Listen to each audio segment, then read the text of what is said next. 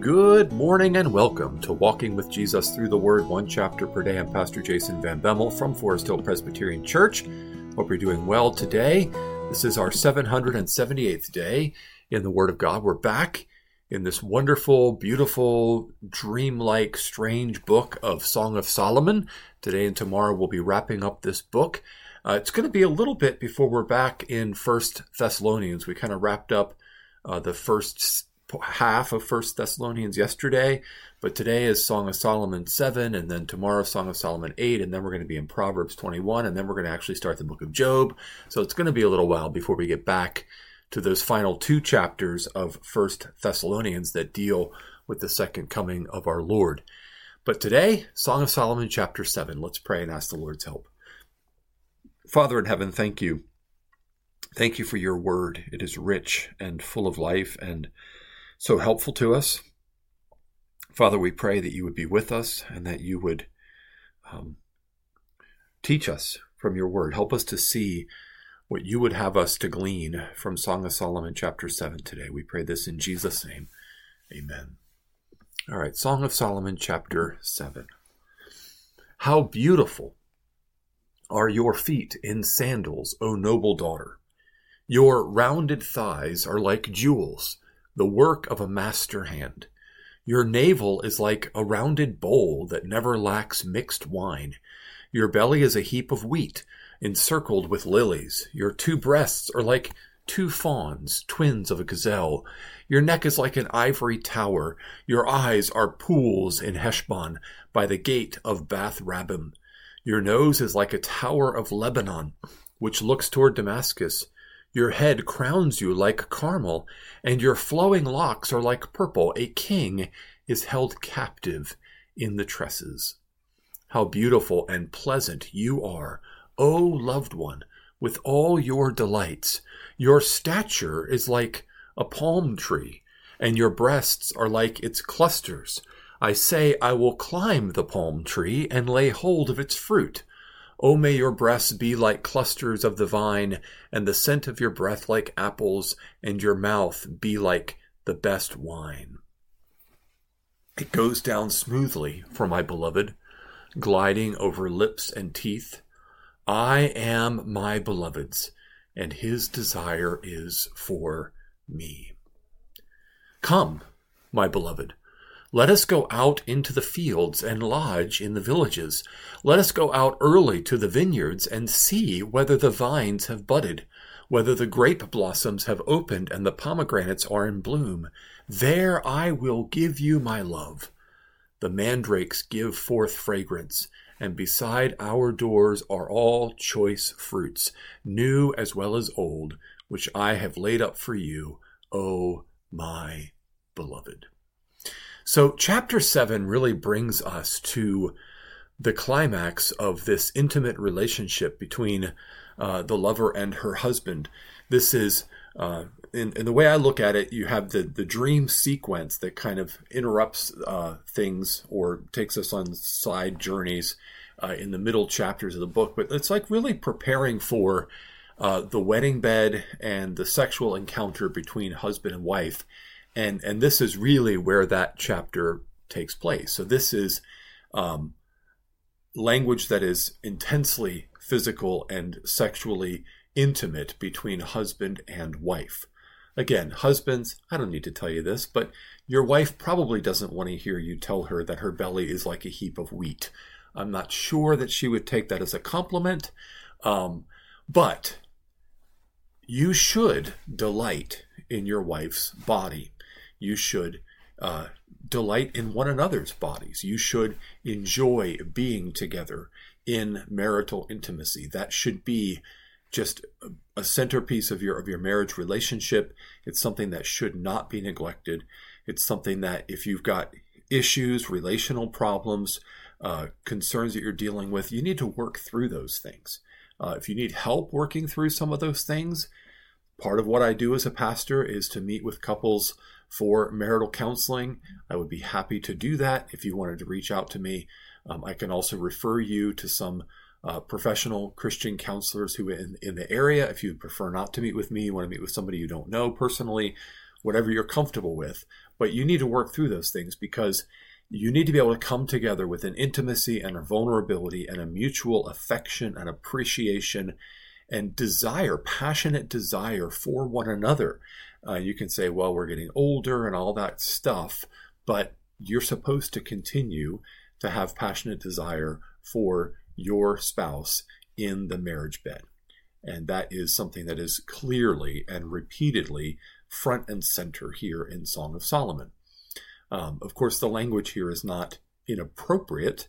Uh, it was funny, I was reading some of this out loud uh, a few minutes ago. So I was prepping, and, and Beth was asking me, Aren't you a little embarrassed or a little awkward to do this? So, like, it's in the Bible, right? It's there in the Bible. And uh, so it's, it's here.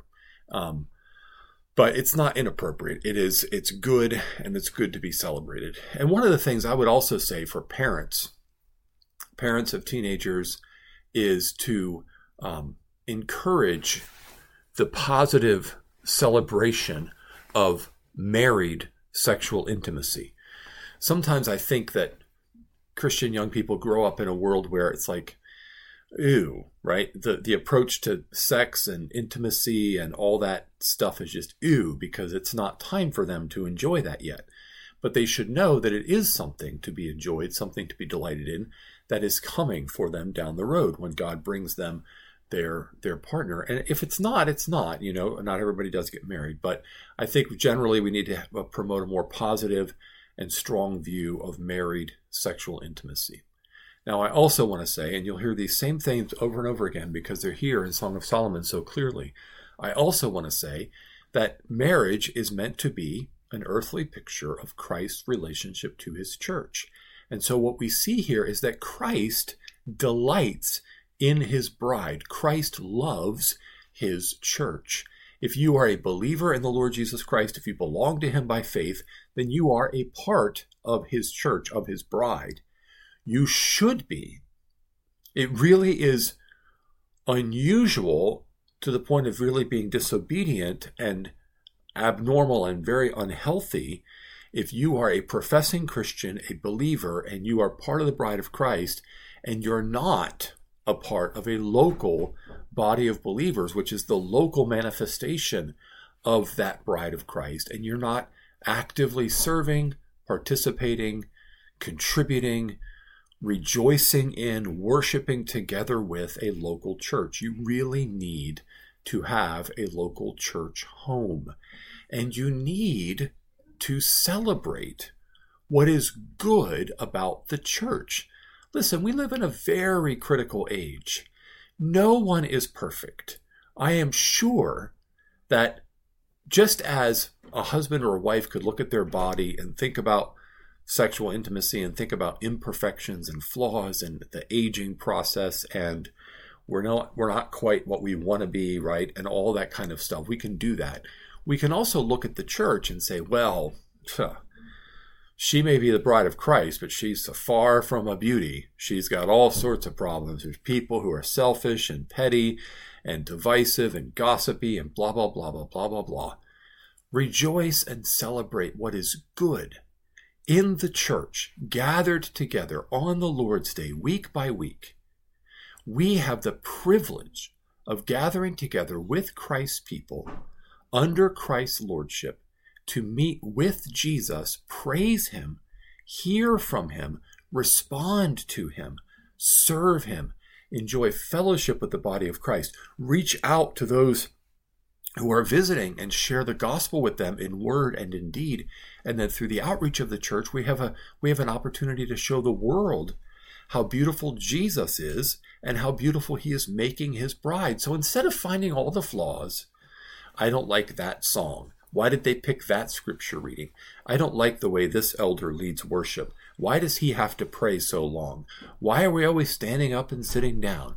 I wish it would be this. Instead of finding the flaws, prepare your heart to worship and appreciate how beautiful the bride of Christ is. If Christ can look at his bride and say that she is beautiful, then we who are privileged enough to be part of that church, that bride, ought to say how beautiful Christ is making us, and we ought to appreciate one another. And we ought to just enjoy worshiping the Lord together with his people and, and enjoying the fruit of it. You see, they go out into the vineyards and the vines have budded and the grape blossoms have opened and the pomegranates are in bloom and there's fragrant incense. God says that our worship is like a fragrant incense before Him. It is a fragrant aroma to God. When we sing, when we lift our voices together in worship, and and He feeds us with His Word, with the milk of His Word, with the meat of His Word, with the manna of His Word, with the fruit that then his his word produces. The seed of his word produces the fruit of the spirit in our lives. And we should we should just rejoice in all of that. We should just delight in all of that. Yes things are flawed things are far from perfect things could be a lot better than they are but things are good christ is good his church is good let us rejoice and give thanks and wholeheartedly participate in the life of his bride. Let's pray. Father in heaven, it's a privilege for us to be called to be part of the bride of Christ. Who are we that such love should be lavished upon us? We're so thankful, humbled. Keep us thankful and humbled. Keep us from a critical spirit that would be prideful and arrogant. As soon as we're criticizing, we're assuming that we know better. We're assuming that our way would be a better way. That's pride. It's the root sin. It rears its ugly head and it undermines everything good in our marriages as well as in our church life. Humble us and make us thankful, joyful, contented. We pray this in Jesus' name.